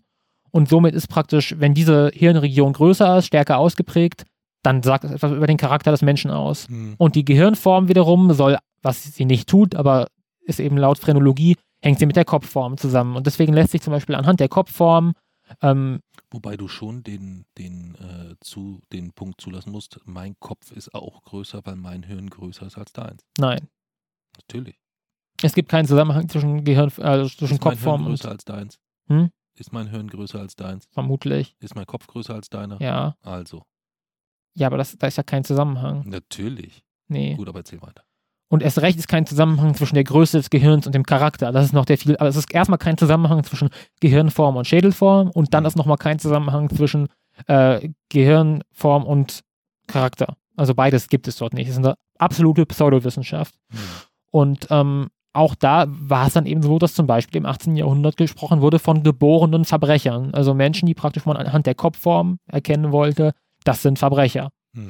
Ähm, und das wurde später dann ja auch in der Sklaverei und im Nationalsozialismus aufgegriffen. Also die Phrenologie, eine sehr gefährliche Pseudowissenschaft, die ihren festen Platz in der Anthroposophie und an den Waldorfschulen hat, ähm, weil eben auch nach der Kopfform man die Menschen zu einem der vier Temperamente zuordnen will. Es gibt laut Anthroposophie, laut Rudolf Steiner, vier Temperamente, Choleriker, Phlegmatiker, Sanguiniker und Melancholiker und ähm, jeder Mensch würde eben, also diese vier Temperamente seien in jedem Menschen enthalten, aber Mhm. bei jedem Menschen sei eben auch eines besonders ausgeprägt und das könne man eben auch anhand der Schädelform erkennen. Und das wird an Waldorfschulen so praktiziert. Okay. Okay. Ähm, lass uns mal über den Anwendungsbereich Kunst und Kreativität sprechen. Ja, denn ähm, ein Punkt, der, äh, ich habe das vorhin kurz beim Thema Massagen angesprochen, dass sie dann gar nach in gewissen Riten oder auch Musik äh, als, als äh, Handlungs-, äh, als, als begleitende Therapiemaßnahme ähm, Glaubst du oder was prägt anthroposophische Kunst? Weißt du das? Ich kenne mich mit anthroposophischer Kunst nicht so gut aus, nee. Ähm, ja, ich, ich, mich, ich, ich hatte halt versucht rauszufinden, wo kommt das her insgesamt so ein bisschen, dass dort immer so ein bisschen, dass es immer manchmal so wirkt, als wäre es so ein bisschen drüber, weißt du? Also auch so bei den Querdenkern so, wenn die dann anfangen so äh, dort diese Menschen, die in Jutesäcken dort tanzen oder sonst irgendwas, nicht, dass das alles zwingend Anthroposophen sein müssen, das habe ich nicht, das will ich damit nicht sagen, aber dieses weit weg von dem, was, wo ich mir vorstellen kann, wie kann es dazu kommen, dass Menschen daran glauben. Das hat halt immer sehr, sehr häufig etwas so in diesem künstlerischen, kreativen Bereich, glaube ich, zu tun. Und ähm, wenn man sich da mit dem mit der anthroposophischen Kunst oder äh, diesem Metier beschäftigt, dann ist das grundsätzlich auch wieder so der Versuch, äh, dass das Ganze von der Idee geprägt ist, dass Kunst eben eine, ja, eine spirituelle Wirkung haben kann und ähm, dass der Künstler damit dann wiederum eine Verbindung zur geistigen Welt aufbauen kann. Das sind die Erzählungen, die dir mal unabhängig von Anthroposophie oder was auch immer, ganz viele kunstbegeisterte Menschen sagen, wenn sie dann immer sagen, was wollte uns der Künstler mit diesem Werk sagen? Und wenn sie das dann beschreiben insgesamt, dann ist das eigentlich auch wieder das, was irgendwie so im Kleinen wieder irgendwie so ein bisschen aufgenommen wird, ähm, weil es ja eine Verbindung zur geistigen Welt darstellt, letztendlich so ein bisschen. Ja, das muss man ja nicht so, wieso sollte man von der Verbindung zur geistigen Welt sprechen? Also es gibt so keine geistige Welt, es gibt nur eine Welt und das Geistige ist etwas, was aus der Materie Na, Picasso resultiert. ist es gelungen, etwas äh, zu, zu, zu Papier oder auf Leinwand zu bringen, was Menschen heute noch ähm, in äh, äh, geistig fordert und beschäftigt, was er mit seinen Werken ausdrücken wollte. Gilt jetzt nicht nur für Ja. Picasso, fiel mir nur als erster ein. Ja. ja, Das ist ja äh, total logisch. Der hat es geschafft, mit Kunstwerken Menschen zu beeinflussen, viele hundert Jahre später. Auf welcher Ebene soll das denn passieren? Das kann ja, Ja. nur auf der geistigen Ebene passieren. aber die irgendwie. Frage ist, was bedeutet geistige Ebene? geistige Ebene in dem Moment, wie ich, wie ich dieses Kunstwerk interpretiere, wie ich es wahrnehme, etc. Ja. Natürlich ist das auch von anderen Einflüssen geprägt, aber es können, man könnte im weitesten Sinne kann man erst, kann ich dem nichts, kann ich nichts dagegen sagen, wenn man sagt, okay, Ähm, das ist im Bereich Kunst ein Bereich, der, ähm, gut, das Thema spirituelle Wirkung ist vielleicht schon wieder etwas, was dich äh, nervös macht, aber grundsätzlich erstmal etwas, was man so stehen lassen könnte, oder nicht? Naja, der Geist existiert halt nicht unabhängig von der Materie. Das heißt, letztlich lässt sich alles eigentlich dann, wenn man, wir können das aktuell noch nicht, aber wenn, wenn wir es könnten, prinzipiell, lässt sich das dann auch wieder auf biochemische Prozesse im Gehirn zurückführen. Hm. Weiß ich nicht. Also ich bin, ich meine, meine Sorge ist so ein bisschen, dass wenn man sich zumindest im Netz, ne, über Anthroposophie informiert, dass man sehr häufig dort landet, wo man eigentlich ziemlich genau die Aussage bekommt, wo man sagt, doch, okay, das ist schon ein Thema. Also nehmen wir doch mal dieses Thema, dieses Beispiel mit dem, was ich vorhin gesagt habe, mit diesen in einem anthroposophischen Klinik, dass dort ergänzend gegebenenfalls, sei es Musik, sei es aber auch das Thema Berührung, also Massage in welcher mhm. Form auch immer, dann ist das ja etwas, geh mal in ein ganz klassisches Krankenhaus und schau dir den Personaldruck äh, dort an, dann wirst du ja feststellen, dass man gegebenenfalls sagen würde, ähm, da ist man vielleicht sogar anthroposophisch besser aufgehoben insgesamt, weil man viel mehr Dinge bekommt, die eigentlich Standard sein müssten, auch in der Pflege insgesamt zum Beispiel. Naja, wenn man etwas hat, was so schwerwiegend ist, dass man ins Krankenhaus kommt, dann ist man in der Regel nicht besser aufgehoben anthroposophisch, weil also wenn es äh, anthroposophisch muss ja nicht bedeuten, dass da rein nach anthroposophischen äh, äh, äh, Maßstäben, sondern dass da die ganz normale klassische Medizin ergänzt wird. Ich denke, das ist ja so der Haupttrigger, wo auch dann äh, überhaupt Fördermittel oder sonstige Dinge dann auch, auch möglich werden. Ähm, dass das dann ergänzend schon etwas ist, so wie, wie du am Anfang sagtest, ja, das schadet ja nicht. Aber es ist eben doch eben oft tatsächlich einfach eine schlechtere Behandlung, weil eben wirksame ähm, Medikamente eben doch oft nicht verschrieben werden, weil die Anthroposophie oft eben. Ja, aber jetzt angenommen, du kriegst jetzt, du liegst dort und mit, äh, nehmen wir wieder mal eine Rückenschmerzen oder sonstiges ja. und zusätzlich zu den Rückenschmerzen kriegst du ein Präparat, das ist ein chemisches Präparat, das wirkt auch nach und nach, du musst aber trotzdem ein paar Tage da bleiben ja. und kriegst parallel dazu anthroposophisch geprägte Massage oder wirst dort äh, irgendwelchen körperlichen Riten unterzogen, was Berührung angeht, die du grundsätzlich erstmal als angenehm empfindest. Gut, bei dir ist es jetzt noch zusätzlich ja, dass Berührung sein. bei dir, du dir gar nicht vorstellen kannst, dass es angenehm ist. Aber ich kann mir schon vorstellen, wenn man, äh, wenn man bettlägerig ist, wenn man lange liegt, etc., dass das ein Andock-Thema ist, ähm, welches in der, nicht nur in der aktuellen Demografieentwicklung etwas ist, was massiv wachsen wird insgesamt. Also da wird etwas angeboten, wo ich schon glaube, dass es dort in der Gesellschaft einen Bedarf für gibt. Und das ist, glaube ich, etwas, was man in der Anthroposophie erstmal in dem, was man hört, was ist es, sehr, sehr häufig wiederfindet. Weißt du? Also dieses Thema Berührung, Nähe, äh, Körper, Geist und Seele gut tun, Kreativität, Karma, das sind alles Begrifflichkeiten, ähm, mit denen man sehr, sehr gut, sehr, sehr gut andocken kann. Ja, aber das ist ja eben schon ein Problem, dass die äh, AnthroposophInnen es irgendwie hinkriegen, äh, diese doppelte Sprache zu haben und in, im Innern dann von Wurzelrassen und Verkörperungen des Planetensystems zu sprechen ja. und sich nach außen trotzdem so zu präsentieren, dass sie eigentlich, dass es eigentlich alles ganz cool klingt. Gerade das muss man ja aufdecken. Hm. Gut, man hat das, sieht, es ist ja auch kurz Thema in dieser Doku, ähm, wird leider nur so ein bisschen angekratzt, so sind so die Finanzströme der Anthroposophie. Also, dass ja. es dort ja wirklich große Stiftungen gibt, die dort äh, äh, insbesondere im Bereich anthroposophischer Medizin ja auch dementsprechend ähm, ja, das Ganze finanziell fördern. Das heißt, äh, da wird es schon auch finanzielle Interessen irgendwo geben. Ich habe mich halt tatsächlich auch gefragt, wie kann es, also ich habe mir die Frage gestellt, wie kann es sein, dass diese ähm, Präparat. Es geht tatsächlich immer um diese wirkungslosen Scheinmedikamente, die dort mhm. verabreicht mhm. werden.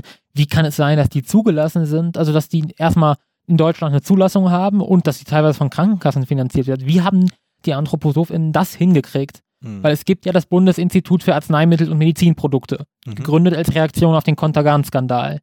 Und ähm, das eben eigentlich ja dafür da ist, nur sichere und wirksame Arzneimittel in Deutschland zuzulassen. Mhm. Und ähm, dann habe ich mich gefragt, aber wie genau funktioniert das jetzt, dass eben anthroposophische oder homöopathische Arzneimittel, die nicht über den Placebo-Effekt hinauswirken, dort zugelassen werden? Also wer lässt das zu? Lassen das die Behörden zu oder lassen das die Anthroposophen selbst zu?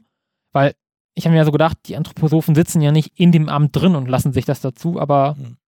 doch. Doch. Schon, genauso ist es eigentlich. Also es gibt. das wäre jetzt wieder einer dieser Momente, wo ich so gerne einen, doch lieber einen Videokanal hätte, weil es jetzt auch für mich äh, in deiner Reaktion dann doch sehr ja, gab. Ja. Also es gibt eben in der, im Bundesinstitut für Arzneimittel und Medizinprodukte die Kommission D, für Homöopathie. Und da sitzen Homöopathen und lassen sich ihre Mittel zu und die Kom Kommission C für Anthroposophie und da sitzen AnthroposophInnen und lassen sich ihre Mittel selbst zu. Okay. Ähm, und die Wirksamkeit, also der Arzneimittel müssen eben, diese homöopathischen, anthroposophischen Arzneimittel müssen keinen wissenschaftlichen Wirkungsnachweis erbringen für die Zulassung. Sie sind davon ausgenommen. Also könnte ich rein theoretisch mal unabhängig von den rechtlichen Hürden auf dem Weg dahin äh, auch eine, ein, ein, ein, ein, eine eine, eine anthroposophische Medizin entwickeln quasi. Das Ja. wäre gar nicht so schwierig. Nein. Also den, das Rebellenbonbon, welches du lutschst und ähm, irgendwas Cooles passiert dann oder so. Ich könnte das dann einfach behaupten. Ja. Okay. und du musst es nicht nachweisen und trotzdem wird es zugelassen. Hm. Denk mal an die dreiphasigen Zulassungen von den Corona-Impfstoffen, Hm. wo die Wirksamkeit ermittelt wird, wobei jeder klitze, klitzekleinen Nebenwirkung, die bei einer von einer Million Personen auftritt, Hm. ähm, dann dort praktisch noch riesig erwähnt wurde, wo die Zulassung oder wo, wo das Impfen teilweise wieder ausgesetzt wurde wegen Verdachtsfällen von, also wie krass man bei richtiger Med- Medizin dort, ähm, dort ist und dann lässt man Medikamente zu, die einfach absolut nicht wirken, ohne jeglichen Nachweis. Und ich habe mich halt auch gefragt, wie funktioniert das? Wie haben sie das hingekriegt? Und ähm, auch zum Beispiel, dass die bayerische Regierung, ja, die bayerische Landesregierung ja tatsächlich eine Studie ähm, finanziert hat, die erforschen soll, ob sich Antibiotika durch Homöopathie ersetzen lassen. Und das ist halt schon extrem gefährlich. Also wenn wir von bakteriellen Infektionen sprechen, gegen die wir Antibiotika, klar, der Antibiotika-Einsatz muss reduziert werden. Gut, also du weißt, man muss dazu sagen, du weißt ja nie, ob eine Landesregierung in dem äh, eine Studie beauftragt, um dann endgültig klarzustellen, dass dem halt nicht so ist. Oder äh, Mm, liest sich das aus dem Antrag Ja. der Studie anders raus? Okay. Das las sich bei CSU und Freien Wählern recht eindeutig. Ähm, und das ist eben klar, der, der, also der Antibiotikaverbrauch muss natürlich sinken, weil wir, wir nutzen das sehr inflationär und das ist gefährlich für Resistenzen. Aber wenn jemand Antibiotika braucht und man gibt Homöopathie, dann ist das einfach, dann ist das gefährlich, dann ist das unterlassene Hilfeleistung, weil es wirkt halt einfach nicht. Und Studien zeigen, dass das nicht wirkt. Es gibt da schon etliche zu, man muss da keine mehr machen. Hm. Und wir auch, also wie soll, da, da kann nichts wirken. Es ist schon, das ist irgendwie auch so traurig, man stellt sich so vor, was man später mal in der Wissenschaft machen will, wenn man Wissenschaftler wird. Und dann soll die Wissenschaft im Jahr 2023 beweisen, dass Zuckerkugeln keinen Krebs heilen.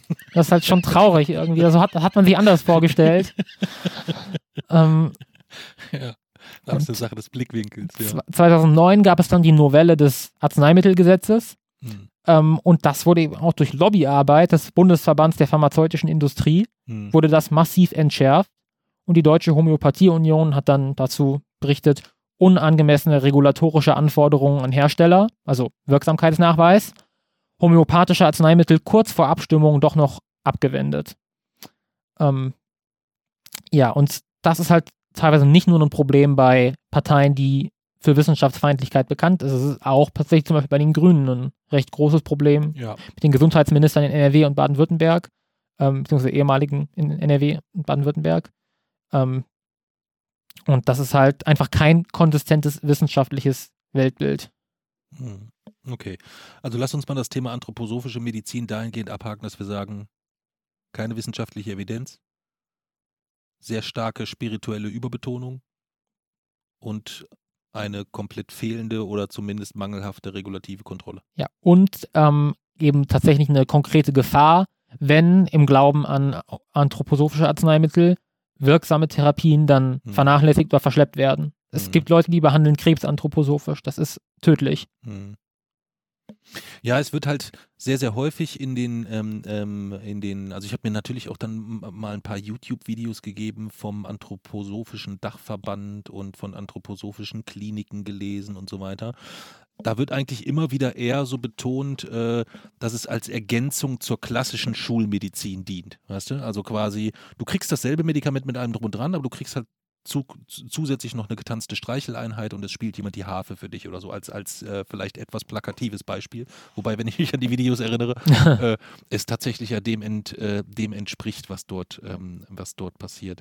Aber dann ist es ja etwas, wo man sagen würde, ähm, was schadet das, die Musik ergänzend zu haben? Was schadet das, die, die Berührung, die Massage etc. ergänzend zu haben? Gar Und ich glaube, da liegt echt der ganz, ganz große Erfolgsschlüssel aktuell, dass man dort ähm, dort unglaublich gut mit andocken kann. Ja. Könnte man die Homöopathie, äh, die Anthroposophie vielleicht auch dadurch bekämpfen, indem man ähm, eben diesen Angriffspunkt raubt und ähm, das, das, ähm, das funktionierende Gesundheitssystem, also das tatsächliche in eine, in eine Bedürfnis, in eine Situation ja. Äh, äh, bringt, die dem Bedürfnis unserer Gesellschaft entspricht. Ja, das ist, äh, aber das haben wir ja auf 10.000 Ebenen. Und ich glaube aber halt, und das wird, wird spannend zu beobachten sein, ähm, was hat das für eine Auswirkung auf eine Zukunft, die uns bevorsteht insgesamt?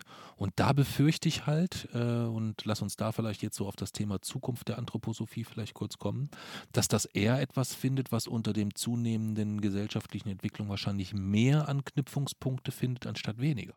Also ich glaube, dass anthroposophische äh, Produkte, Gedanken, Organisation, Firma, dass dieses, dieses, dieses gesamte Konzept, dass das eher größer wird, als dass es kleiner wird. Ich sehe da auch ein, und ich sehe das auch eher dunkel.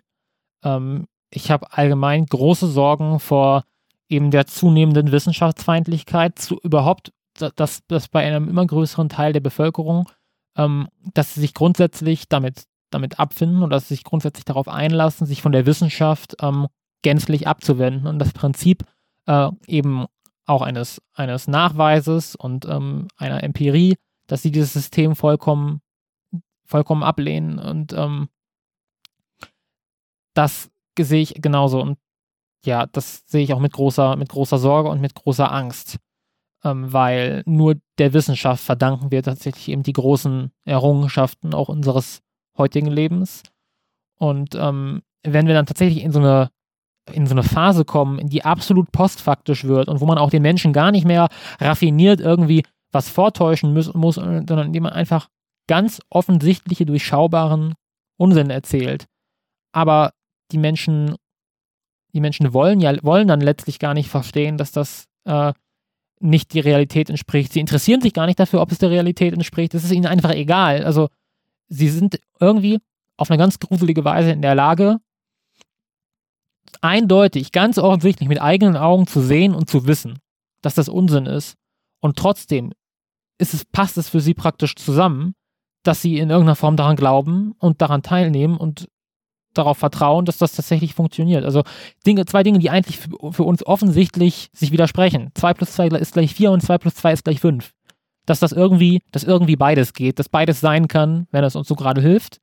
Und ähm, das ist eine sehr, sehr, sehr, sehr gefährliche postfaktische Einstellung.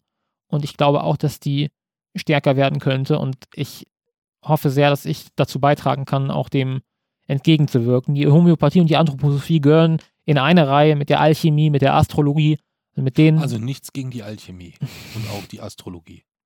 Lass uns mal, wir ziehen jetzt mal Nein. eine von deinen Tarotkarten hier und gucken dann mal, was was ist denn da überhaupt die Vorderseite und was die Rückseite? Ach hier. Ist, glaube ich, egal. Wir gucken jetzt mal, was die Tarotkarten werden da schon hier richtig rum zu dieser Frage sagen zur, zur Zukunft der Astrologie. So, wir haben, ich habe hier, was heißt das denn? Ich ziehe jetzt eine Karte und dann muss ich vorlesen aus dem Buch, oder wie mhm. funktioniert das? Hm? Ja. Ah, du kennst dich ja gut aus. Das ist nun echt offensichtlich, wenn da das Buch neben den Karten liegt. So, dann gucke ich jetzt mal kurz nach der hohe. Ich habe gezogen die hohe Priesterin, aber die finde ich hier gar nicht. Gibt es ein Glossar? Eine geheimnisvolle Gestalt, die jungfräuliche Mondgöttin, deren untere Körperteile von einem silbernen Lichtschleier bedeckt bleiben, mit Pfeil und Bogen auf dem Schoß. Verborgene weibliche Kraft, die sich der logischen Erkenntnis entzieht, Gefühl und Intuition, Wissen um die Tiefen des Unbewussten. Das passt echt gut zum Thema, äh, Thema Anthroposophie, oder? Ja, es entzieht ähm, sich in der Tat der logischen Erkenntnis. Im, was bedeuten die im oberen Bereich der Gestalt nach oben geschwungenen Lichtstrahlen? Das ist der Zugang zu den unergründlichen Quellen inneren Wissens. Siehst ich mich gerade frage, hm? wie können Lichtstrahlen gekrümmt sein? Die müssen durch irgendeine, also die müssen ja praktisch, die breiten sich ja auf den Geodäten der Raumzeit aus. Das heißt, irgendwo muss da eine extrem starke ähm, Gravitationsquelle sein, die dieses. Weißt du, wofür die da oben drauf äh, die Krone, die Drei-Phasen-Krone steht, Was bei der Hohepriesterin oben. Sie steht für die Vereinigung von Gegensätzen zu immer tieferer Einsicht gelangend. Also es ist die Versöhnung der Anthroposophie, der Homöopathie und dir. Diese Versöhnung steht bevor eigentlich. Ganz sicher nicht. Unmittelbar. Da steht gar keine Also, Versöhnung die, die. Karten haben es gesagt. Ja, Hallo, die Karten haben es gesagt. Das ist ja Allgemein- eigentlich wieder ein empirischer, eine empirische Widerlegung dann. Allgemein bedeutet diese Karte feines Empfinden und Wahrnehmen durch tiefen Zugang zum eigenen Unbewussten, sich auf seine Intuition verlassen, sich mit seiner Weiblichkeit als unabhängige Frau auseinandersetzen, Nachsicht und Großzügigkeit, Verständnis und Geduld. Das, hier stehen tausend Sachen. Achso, und dann geht es ja noch weiter mit Beruf und Ja, ich glaube, du hast so. das. Boah, wir sollten jetzt, ich glaube, wir sollten uns damit nochmal beschäftigen, wie das tatsächlich funktioniert. Ich sehe nämlich gerade, man zieht eigentlich gar nicht eine Karte. Man glaub, muss, glaube ich, mehrere legen. Ne? Also, als du gesagt hast, hier stehen ja tausend Sachen, warst du ganz kurz davor, das Prinzip zu verstehen. Da stehen sehr, sehr viele Sachen und das erhöht die Wahrscheinlichkeit Wir sollten in signifikant. dass jeder Folge irgendwas jetzt eine Tarotkarte. Wir ziehen nicht in jeder Folge eine Tarotkarte, definitiv nicht. Aber wenn es wir mal eng wird und wir nicht weiter wissen, dann ziehen wir jetzt zukünftig Tarotkarten. Okay? Weiß ja nicht. Ich weiß nicht. Nein. Ähm, lass uns zum Abschluss kommen. Dein Abschlussfazit zu, Fazit zur Anthroposophie. Oder hast du noch irgendwas, was du grundsätzlich zu dem Thema noch sagen wolltest? Ja. Man könnte noch erwähnen, was recht wenig bekannt ist. Ähm, auch ein weiterer problematischer Aspekt, die Haltung der Anthroposophie zu Schwangerschaftsabbrüchen. Ähm, enthält ihm zum Beispiel, dass es ein Eingriff in das Karma des Operierenden ist. Also der, die operierende Person, also die Ärztin, der Arzt, Mhm. macht sich dann schuldig nach anthroposophischem Glauben. Ähm, da man ja selbst in medizinischen Notfallsituationen nie wirklich sicher sein kann, ob die Frau stirbt und in manchen Fällen, also die schwangere Person stirbt, und in manchen Fällen äh, sei es der Frau auch vorbestimmt zu sterben und dem Kind eben zu leben. Und ähm, wenn man das ähm, ungeborene Kind eben nach der äh, Reinkarnation sozusagen im, ich glaube, das ist in der sieb siebten Woche, 17. Woche, keine Ahnung. Auf jeden Fall gibt es da auch eine spezielle, einen speziellen Zeitpunkt nach anthroposophischem Glauben, wo praktisch das Kind im Mutterleibe reinkarniert. Und wenn es nach dieser ähm, Reinkarnation die Schwangerschaft beendet wird, dann wird die Seele des Kindes die Frau immer wieder bedrängen. Ja, also auch da ein sehr problematischer Aspekt. Okay. Ja. Ich bin sehr gespannt, wie sich das äh, insgesamt weiterentwickelt, weil ich habe das bisher immer nur aus der Warte heraus gesehen, um wieder vielleicht so ein bisschen zurückzukommen zu dem, was mein Blickwinkel darauf gern geht und meinen leichten Hang zu, ich will nicht sagen leichten Hang zur Esoterik, aber dass ich vielleicht für das ein oder andere ein bisschen empfänglicher bin oder vielleicht an das ein oder andere sogar heute noch glaube ähm, und es mir irgendwie in irgendeiner Form weiterhilft.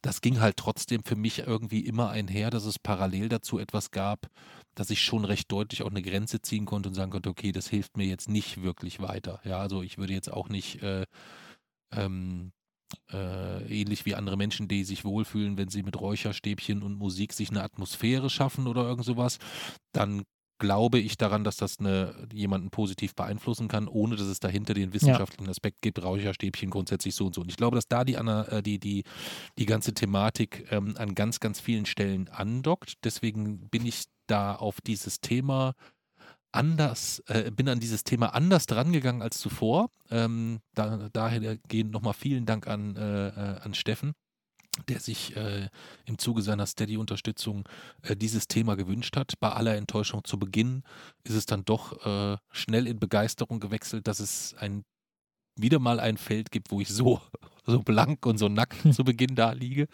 Ähm, und dann doch, äh, was heißt blank nicht, aber mir war die Tiefe der Problematik war mir so nicht, so nicht klar. Und ich glaube, so geht es vielen, vielen anderen Menschen auch. Denn äh, sonst würden sich ja auch die ganzen Produkte nicht so Ja. ähm, gut verkaufen und gleichzeitig so ohne große Skepsis und Problematik ähm, ja, ähm, von daher würde ich gerne abschließen wollen, indem ich jemanden zitiere. Ähm, und zwar würde ich erst das Zitat vorlesen und dann würde ich sagen, von wem es ist. Okay? Mhm. Die Anthroposophie ist die größte esoterische Strömung Europas. Die Lehre des Hellsehers und Okkultisten Rudolf Steiner ist die Grundlage erfolgreicher Privatschulen, Alternativmediziner, Biobauern und tausender Firmen.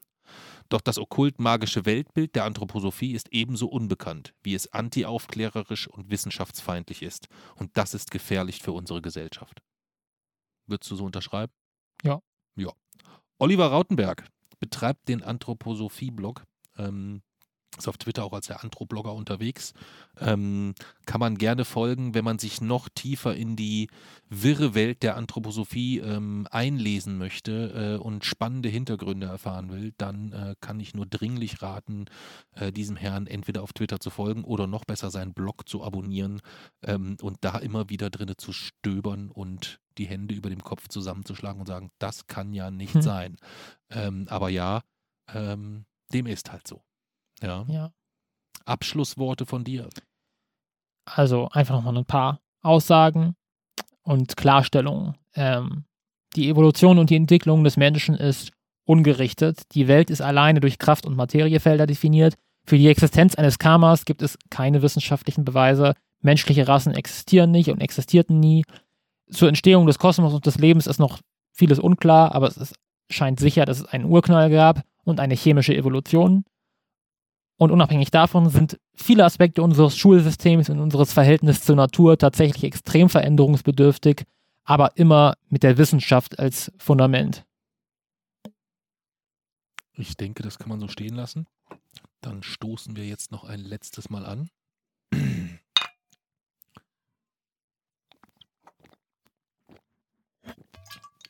Und sagen nochmals, Prost Steffen, ähm, und sagen nochmals vielen Dank auch an, äh, an den Steffen, der dieses Thema ähm, ausgewählt hat. Wir hatten schon einige spannende äh, Themen ähm, von Steady-Nutzern, also die Zukunft des Sports fand ich zum Beispiel auch gut. Mathematische Grundlagen der Astrophysik war Da auch war ich schön. nicht so dankbar für. ähm, Grüße nochmal an den Kai. Äh, da erinnere ich mich sehr, sehr gut dran. Da habe ich ordentlich geschwitzt. Äh, vor der Folge, in der Folge und nach der Folge. Ähm, aber die Zukunft des Sports fand ich gut. Ähm, und das war jetzt echt ein Thema, wo ich erst gedacht habe, boah, wie kann man denn auf so ein Thema kommen?